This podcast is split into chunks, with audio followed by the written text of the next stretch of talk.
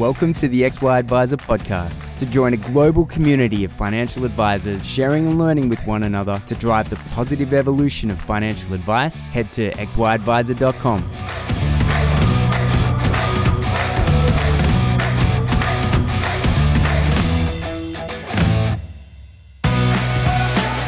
G'day, how's it going? What do you know? Strike a light. Clayton here from XY, chatting with David, who has a pretty interesting story to do with, I'd say, formerly the number one financial services company in Australia, but uh, but AMP, um, mate. Thanks for coming on.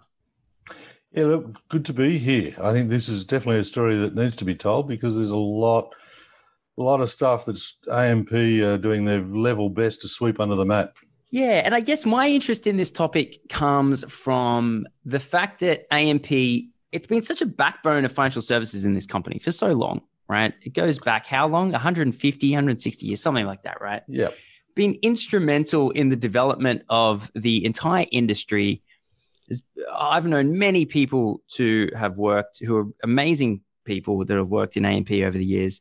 And it's had, I think, a, a lot of good intentions. And I, I, I'm probably just a little bit disappointed because AMP, which was you know, the number one financial services company in Australia had a deal, had a contract, right? And in that contract, they said, planners, we want to, I guess, protect your downside if you're willing to help us on the upside. And that was kind of, that was a bit of the trade off, you know, back in the day, right? It was certainly back in the day. Then FOFA came in, sort yep. of changed that a bit. It was, um, in fact, at that stage, that sort of post FOFA stage, it broke the law to provide AMP with that upside. And AMP suffered the natural consequence of that law change. And, and, and I think in a lot of ways, they, they were, their hands were tied. Everything changed from underneath them. My issue has come about where uh, AMP has said the rules were changed on us. So now we're going to uh, change the rules on our planners. And the issue that I have there is there was a pretty tight contract where it couldn't be changed. The the new management there decided to change it. There were obviously big issues in that with people losing a lot of money. So uh, and and we've had um, Neil McDonald on before, the head of their AMP FPA, discussing you know the class action. So that was started, but and but as all this was happening, about 200 or 300 planners were given uh, a contract. And this contract is now infamous, and yet I don't know anything about it. And so I wanted to chat to you because you know about it and you can talk about it. So thank you for coming on. Yeah, look, as I said, yeah, it's a story I think that is in desperate need of telling. Um, and the reason nobody knows about it is because AMP is doing such a really good job of stopping the truth from leaking out. Just to address a couple of what, things that you said there, the, the BOLR contract was never about being commercial. And yeah, it, it, it was about, in my mind, not so much of AMP doing the right thing or being nice about it, it was purely business in that at four times nobody in their right mind would e- even think about selling their business outside the AMP network. It was just way over the odds in in any language. Yes. So AMP was protecting its business, making sure its clients didn't leak out to MLC, for example. So yeah, there it was never commercial, other than it held together AMP's client base. And yes, on that basis that it was pretty much cut in stone at four times, you, as a business owner, took out certain risks knowing that at least that risk was underwritten. Absolutely. My story, if I, it probably needs to go back to the start because now now we're in a situation with the BOLR change was one issue, and that's kind of being addressed by the class action. Yes. The second issue is that there's you know, best estimates somewhere between three and 400 advisors, which were essentially given their marching orders last August, I think it was. Yeah. August 19. October 19, I think, was when I had to, to make a decision. I was forced to make a decision that I didn't want to make, frankly. And that exit process has been nothing short of brutal. It's certainly been drawn out for, for those planners. And asking somebody to sit around and be a part of their own demise now for over 12 months is is just uh, I think it's black and white wrong. So there's kind of two issues there. There's the BOLR issue, which is is is being taken care of by the the class action, and then there's the treatment of the exiting planners. Um, to try and try and put it in some sort of context, I might start with start with the result and then go back and explain how the result is being perpetrated or manufactured. Um, the result is that any any of the exiting planners that weren't given a choice, they were told they had to basically exit or merge, uh, are being given exit audits, and these exit audits are being conducted on the basis of a level of compliance that's never existed before. So the, the compliance hurdle has just been has been pushed up so far that no nobody if nobody's actually passing it from the, the numbers that we can ascertain, which actually gives AMP the ability to reduce the exit payment it's already been reduced once by the BOLR change. So they're now using compliance as the tool to reduce the exit payment even further. So we get into the rights and wrongs of that.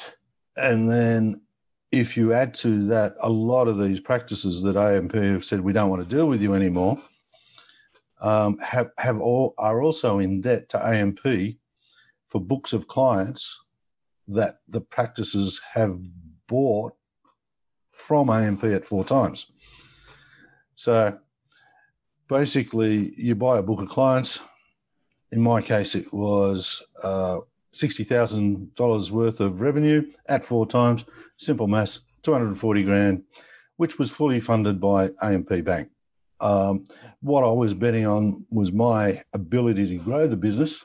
I wasn't betting that AMP would change the rules and raise the compliance standards to such an extent that I would hand them the ability to devalue the business they've just sold me to zero.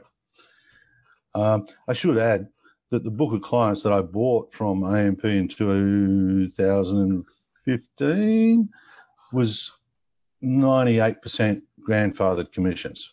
Should I have seen the writing on the wall when I did that? Maybe. But AMP also stood there and said, yeah, we'll give you four times your, your revenues. At that time, my my ongoing fee revenue would have more than covered the debt anyway at four times. Yes. So so yeah, I'm thinking, you know, on balance, not a bad business risk. Yes. So there's a whole background story to that which we can get into. But that that was the result. So the result in my case was in March this year. Um, in February, it was actually they put put put me through an exit audit. They audited 15 OFA files, ongoing fee arrangement cl- files, clients, um, and failed every single one. I maintain that I haven't done anything wrong, haven't received a client complaint in the 10 plus years that I've been with AMP or or prior to that, bearing in mind that I've been an advisor since 96 and I've always operated on on as a, a, a fee fee for service client uh, advisor. Right of appeal not not given in any meaningful sense. So that gave AMP the uh, the ability to turn off the fees to those clients. Going back in history in the last 12, 18 months, two years since the Royal Commission, yeah, my practice was was struggling. You turn off the fees to yeah, half of my ongoing fee clients, um, and and pretty much I'm insolvent. So at that point in time, I uh, handed in my AR, my authorised representative, pretty much on the spot. and and said, I yeah, and I still owe two hundred thousand dollars to AMP Bank. I'll just have to try and negotiate with AMP Bank what to do about that. AMP Bank came after me pretty hard, and the one concession that they did offer was to say, "We'll turn your loan into uh, an interest-free facility, pretty much forever." They weren't going to forgive the loan under any way, shape, form but they said we'll make, turn it into an interest free on the proviso, and the, de- the devil's always in the detail, on the proviso that we take your family home as security for that facility. The family home is jointly uh, uh, owned with my partner, who has had nothing to do with the business. Um, that's her financial security. And I was about to, to, and AMP wanted to take that security away from her after the after they've thrown me under the bus. So that was a that was a showstopper as far as I was concerned. Um, the devil in the detail again was um, in the fine print of that contract was that anybody at AMP's anybody at AMP and at their absolute discretion could could put the loan into default and make the loan instantly due and payable at which point in time they could call in the security, being the family home. Which is why I said, you know, I was not prepared to to do that to to my partner. So yeah, um, it's it's been that's my story. I believe, and there's some statistics that have come out recently that there is potentially you know, another 300 people having a similar experience.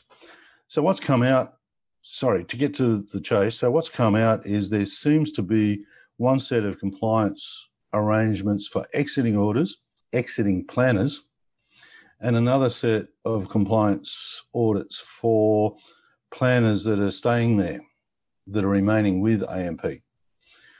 Um, it's not being applied consistently or evenly, is the way it's sort of panning out.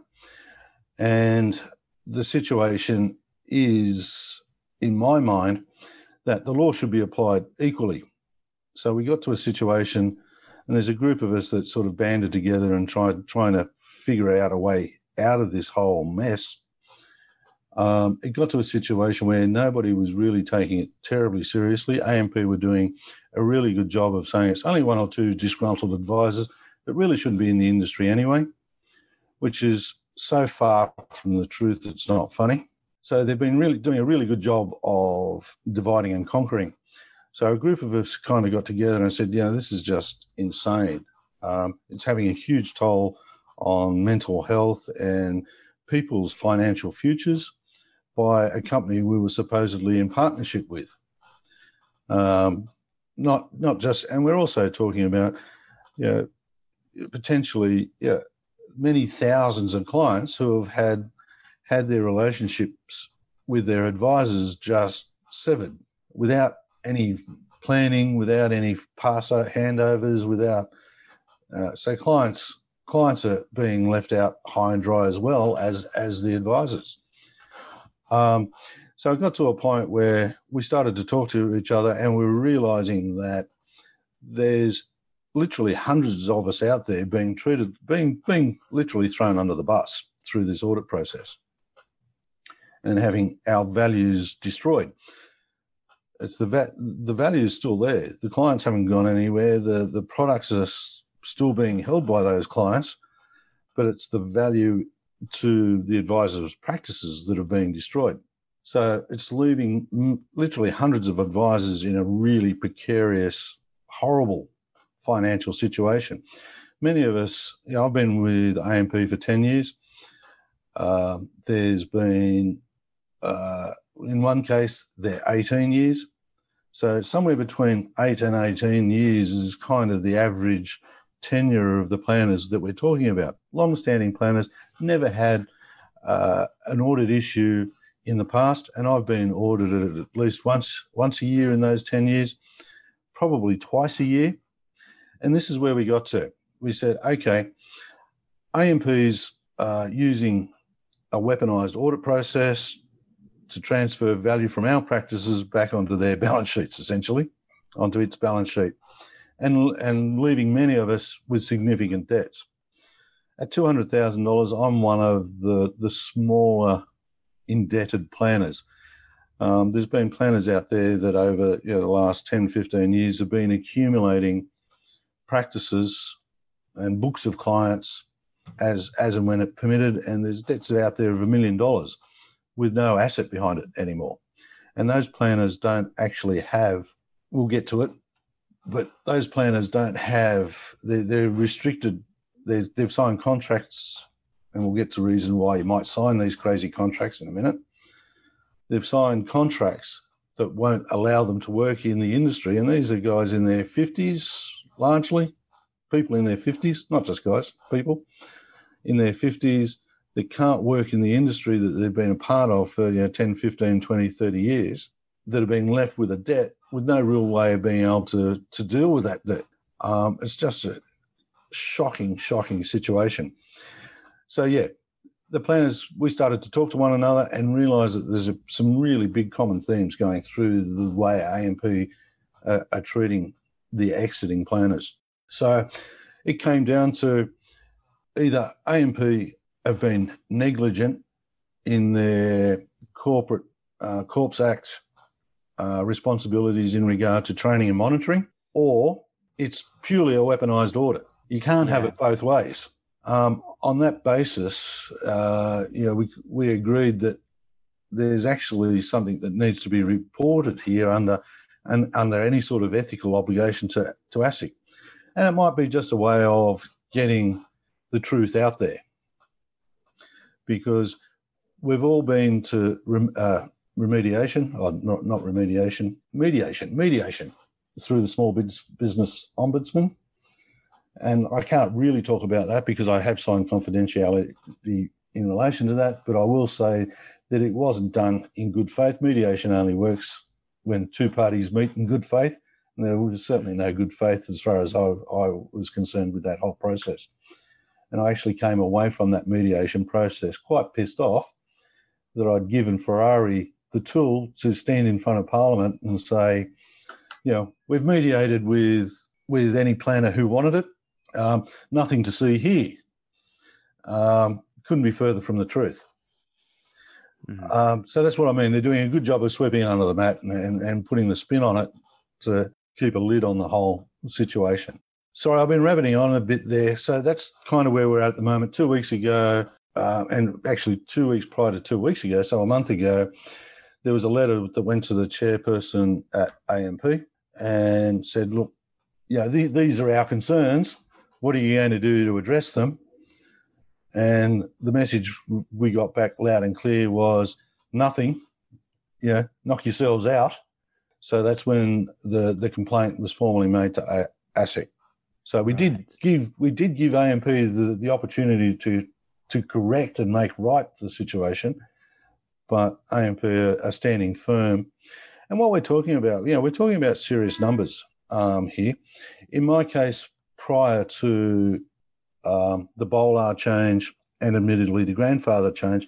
And grandfather, the grandfather commissions admittedly made up about 20% of my revenues. So if you discount that 20%, my to zero, my business was worth at four times, let's call it $400,000, just to keep the math really simple. Yes. You know, you knock that down by to two and a to two and a half times, and then you send in the auditors to, devalue it to zero, and I'm left with a business that's now worth zero, and I still owe AMP Bank two hundred grand. Yeah, and I'm a, um, I'm a small fish. Yeah, that's that story is tough. Um, uh, one that I've been using as a, I guess a a vicarious story, but it does relate. Is um, when Uber came to Australia, the price of a taxi number plate was slashed because all of a sudden any yep. car could be a taxi, right? Um, and so, what's really the, the story behind even the price of a taxi plate is really interesting in that that wasn't government mandated. The Taxi Association got together at some point, not that long ago, at some point said, Hey, we need a retirement fund here what we're going to do is we're just going to call a taxi plate $400,000.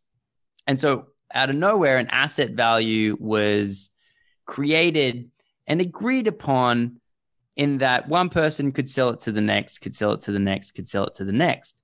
Now, as Uber's Uber came in, it eradicated the value.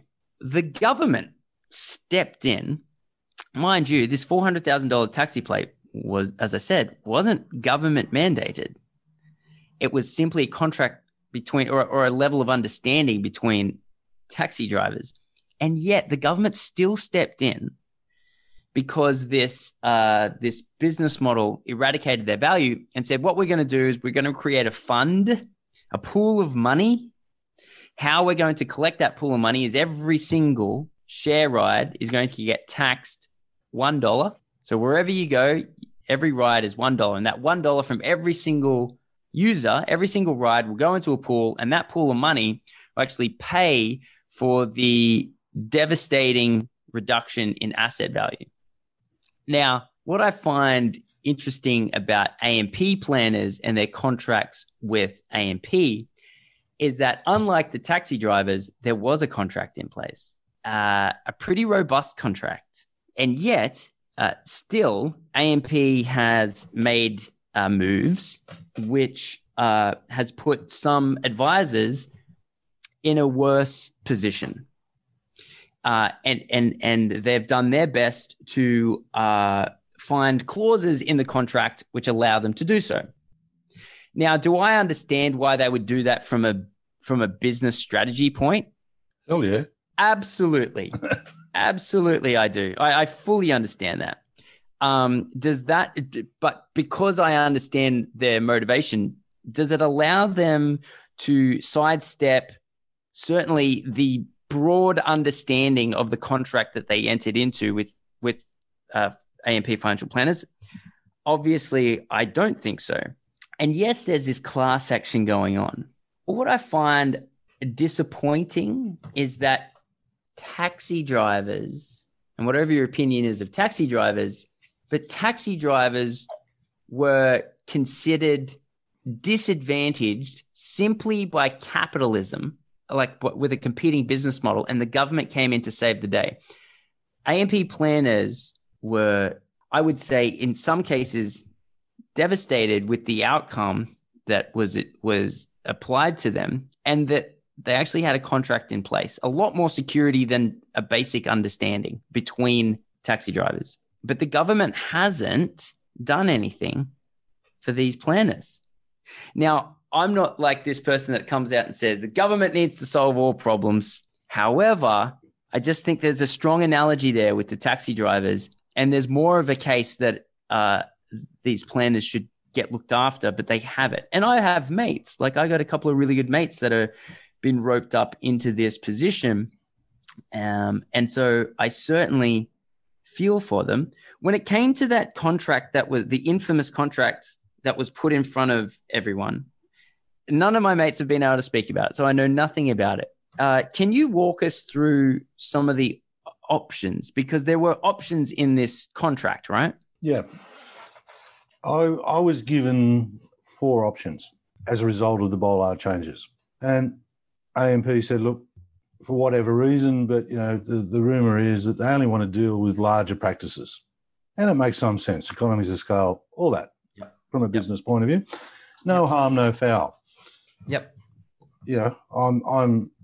My business model has been one for the last ten years that AMP, for all intents and purposes, looked like they were wanting to encourage. Um, but some, something's changed. New new managing director and new ideas, and you know, happens all the time in corporate world. But at no point in time was I given the option to take my debt, take my clients, and take my business it was the, the four options that were presented to me was a fast and accelerated BOLR exit, allegedly to take place within inside six months. I could work, merge with another practice to increase those economies of scale. I could pay out the debt and take my clients, but I had to pay out my debt with AMP Bank first. And what was the fourth option? Standard BOLR. So two and a half year plus exit process. Right. Interesting. So I had those four options. But the fact that they even gave you a two and a half times BOLR is just such a. I mean, that is a. Um, you'd say almost a forty percent reduction in the asset value that they had loaned against, and that's that's the other part that I, I find weird about all of this is that on the asset column they're able to write down the value, but on the liability column they didn't write it down as well. They didn't equal that reduction. To me, um, I think well, they could have saved a lot of heartache just by if if you're going to in if you're going to force this change upon the market, then you need to also take the the liability the redu- reduce the liability as well. I mean, it only just makes sense. If you're making the rules, why would you do that? You know, bear in mind the li- my asset is their liability. Right. My liability is their asset. Yes.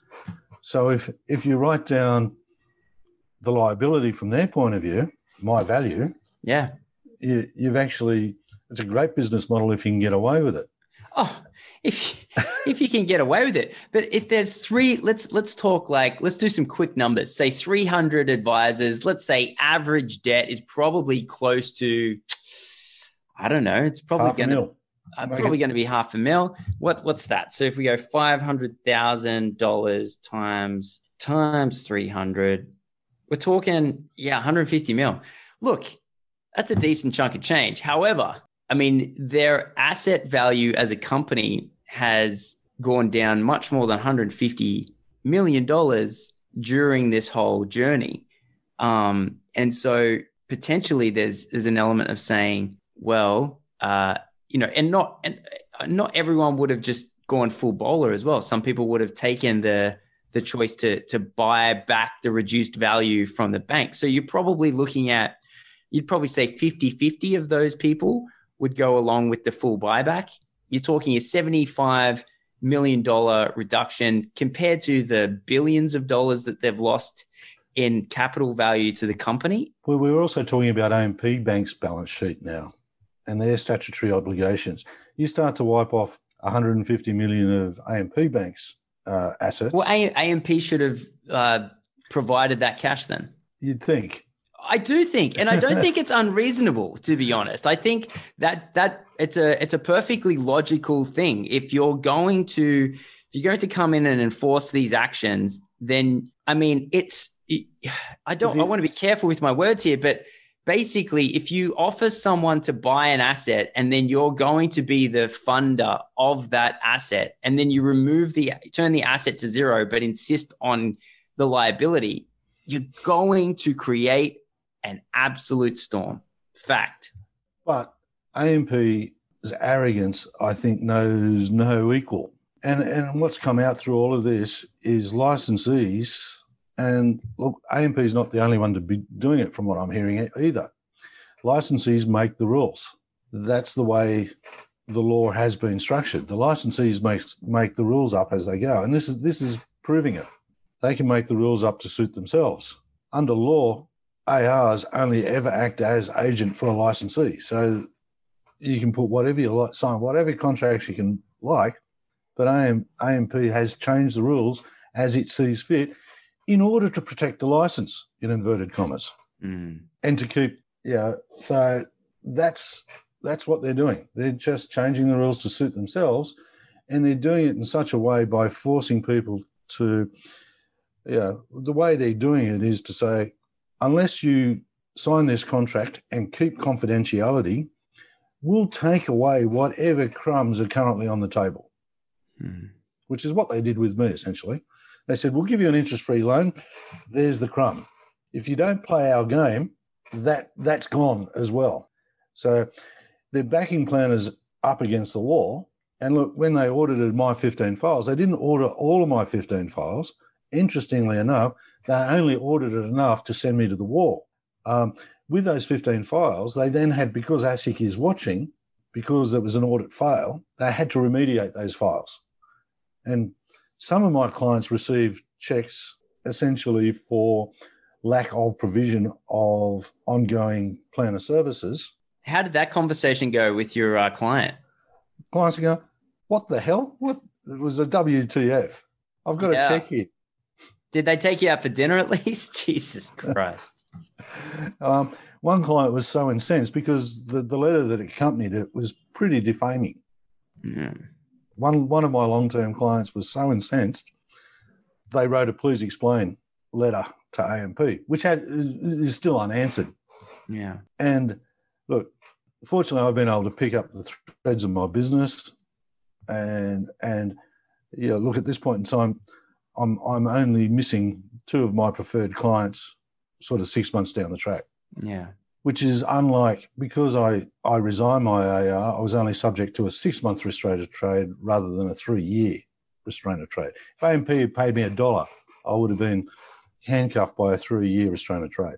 But you still walked out with $200,000 debt. Yeah, which and I haven't signed any of their. I'm going to say it, their bullshit contracts because I I refinanced that debt through other sources, which AMP obviously didn't see coming. Yeah. And so are you a part of the class action? Yeah, because part of what they wanted me to sign was also waiving all rights to all future actions against AMP forever. Wait, so all the people that should be in this class act, are you saying that those, you know, that 300 odd advisors Yep. who, have, who were asked to leave, were they forced to sign something that says they can't be in the class action? Yes, Bollocks. Are you serious? I am deadly serious. It's come out as part of the class action hearing. Uh, I think it was on the 3rd of December, and Cause said to the judge, This is just wrong. And so the concession was now AMP have to spell out to people that they want to have signed these contracts that if they do sign, they'll be waiving their rights. So now AMP have actually got to spell it out. They're still putting these bullshit contracts in front of exiting planners, but now AMP have actually got to spell it out that they'll be anybody who signs will be waiving their rights. but they're the people that the class action is for. So Yeah. I don't know. Yeah, I don't know how this is going to play out, but it's all So- sorts of all sorts of wrong.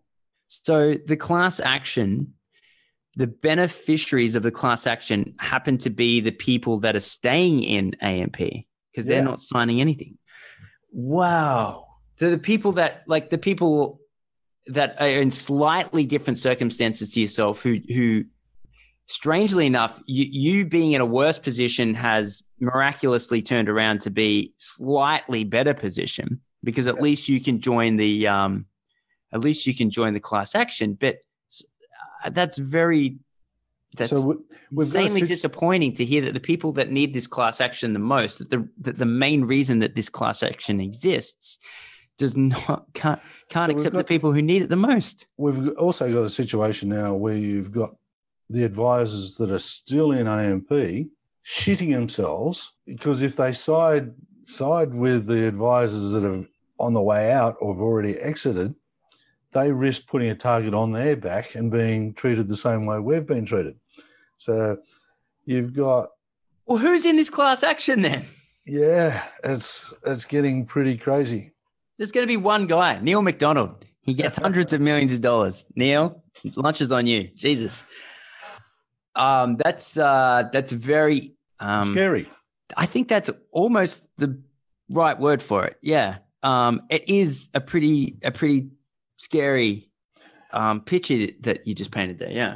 I said this is a brutal and systematic destruction of value by one of Australia's largest financial services companies. Yeah. And it's just wrong. Yeah. So what do you reckon?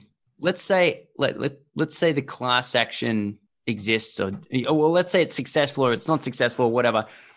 If there's a bunch or if there's hundreds of advisors out there that um you know are finding that they're not a part of this class action, I think there's still a level of of help from the government. Now I never I I I'm always sparsely you know I, I don't very often like to recommend that as a solution, but I just we- think in this case, We look like we were getting going to get a parliamentary inquiry going. And the beautiful thing about parliamentary uh, inquiry, parliament, is that confidentiality flies out the window. There's parliamentary privilege. well, also it supersedes any any contract law as well. Yeah. So, you know, it was the perfect place for the truth to actually be addressed in its entirety. And what's happening there? Well, the the Labor gov- Labor senators, God love them, are all for it. Right. Liberal senators are, are stymieing it. Why? Who? Do you know Yeah. what their names? Yeah, yeah, yeah. I can look them up, Yeah. but I, but that's essentially what's going on. And then you've got to start to ask questions about, you know, where, where, who, who's manipulating the political landscape. Well, in your opinion, who would that be? I got no idea. Uh, I want to be careful. I ah, I- okay. I, no, fair enough. It's sensitive in nature. That's okay. I don't want to, yeah, start. I respect that. I respect that. But but it's a question that I think is appropriate to ask. You got one side of government going, yeah, there's there, there's a real sense that we need to be seen to be doing something here, and then on the other side of government, yeah, nothing to see here, folks. Right. Yeah. I think it comes down. I mean, the taxi, again, going back to the taxi drivers, if the government's going to do something for the taxi drivers, they, sh- they should well be doing something uh, for these AMP planners. Um, mate, we thank you so much for coming on. Obviously, that that's a, a a conversation that I've been hoping to have for eighteen months, and and that's kind of you know because there, there was a lot of confidentiality there, and so it, it's been great to get to the bottom of you know those options that were there and and and you know the, the details around getting involved in class action or not. I'll, I'll ask you a sort of a question are you hopeful that there will be a positive outcome for advisors or uh, have you accepted that it is what it is what it is and it's and and you know you guys just didn't end up on the Look, for my own part, I've got a light at the end of the tunnel. I'm I'm now moving on with my business and, and my life. I'm I'm two hundred thousand dollars in debt over and above the value that I've lost building up over the last ten years being associated with AMP.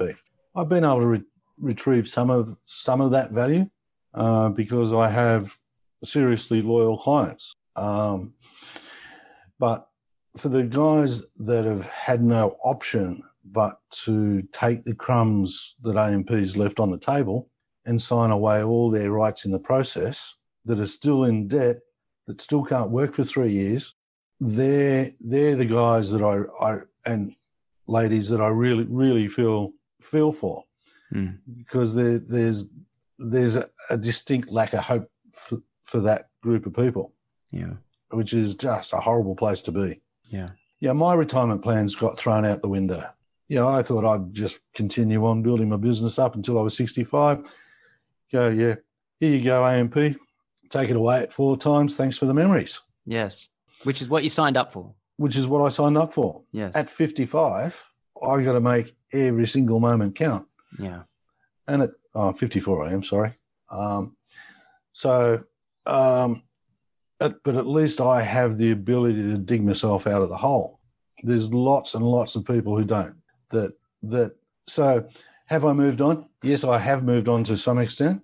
I'm still um, dirty that AMP, and I, I I think in any sort of, and I've said this before, in any sort of moral or ethical sense, this is an out and out crime. doesn't pass FASEA. Not at all. Not the least little bit.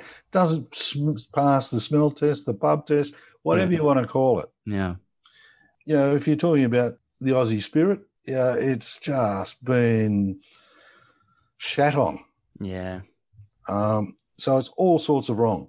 Whether we're going to see the right result, I'm re- uh, maybe it's just me being cynical. I'd like to think we'd see at least a better result than what we that, than what's being achieved by the planners at the moment, um, particularly the exiting planners. As I said, there's kind of two camps there at the moment yeah and I put the exiting planners, and we go, we're going back to the, the the mood at AMP changed in sort of January 2018. So we we're two years worth of people that have been trying to get out of AMP, the ones that were giving their marching orders, and that are still there, and then there's the ones that are still at AMPFP that are keeping their heads down and hoping they don't attract the same sort of attention that we've attracted from AMP Mm. for fear of being in exactly the same situation. So they're sitting there saying, yeah, yeah, we'll do what, you know, AMP's got a massive gun to everybody's head, um, including the ones that AMP are saying they want to keep. So there's there's some competing factions going on as well. Um, so am am I hopeful? I look. I think someone was like able to put one foot in front of the other. I'm a fairly optimistic sort of guy. I think there's always hope. Hmm. Where where the realistically, I think the right thing is is going to happen. I've, I've got some really cynical doubts. I think it's been two years now since all this hit the fan. Yeah. It's what three years since FOFA, uh, since the Royal Commission. Yeah. It's been dragging on for a hell of a long time now. AMP could have done the right thing and could have moved on with their business model. They've chosen to to throw people who can't defend themselves under the bus and sweep it all under the mat in the process. It's just wrong. Black and white wrong. Yeah. And they seem to be getting away with it. Yeah. So, mate, thank you again, David, for coming on, sharing all that. It's been um, illuminating, to say the very least. And um, yeah, I, I, think with AMP being you know, such such an important part of the financial services landscape in this country, I think we probably would have liked a better outcome. And um, mate, I uh, I applaud your. You mentioned the Aussie spirit, the Anzac spirit that you have, the the resilience that you that you're putting forward and and going out there to get it. So, I congratulate you on that. And I'm uh, sucks that all that happened to you and and hundreds of other advisors. But hopefully, you know, there's something that's on the other side of all of this. You know, and I really do hope that. So, for Christmas, mate, enjoy your time with the family all those goes good things. And then I, I'm excited to see what you do with your business next year and moving onwards. You know, there's a whole new way of doing things. Right, you've been thrown into it now, so uh, so all the best to you. Yeah, thanks, Clayton. Good on you. All right, cheers, mate. Cheers.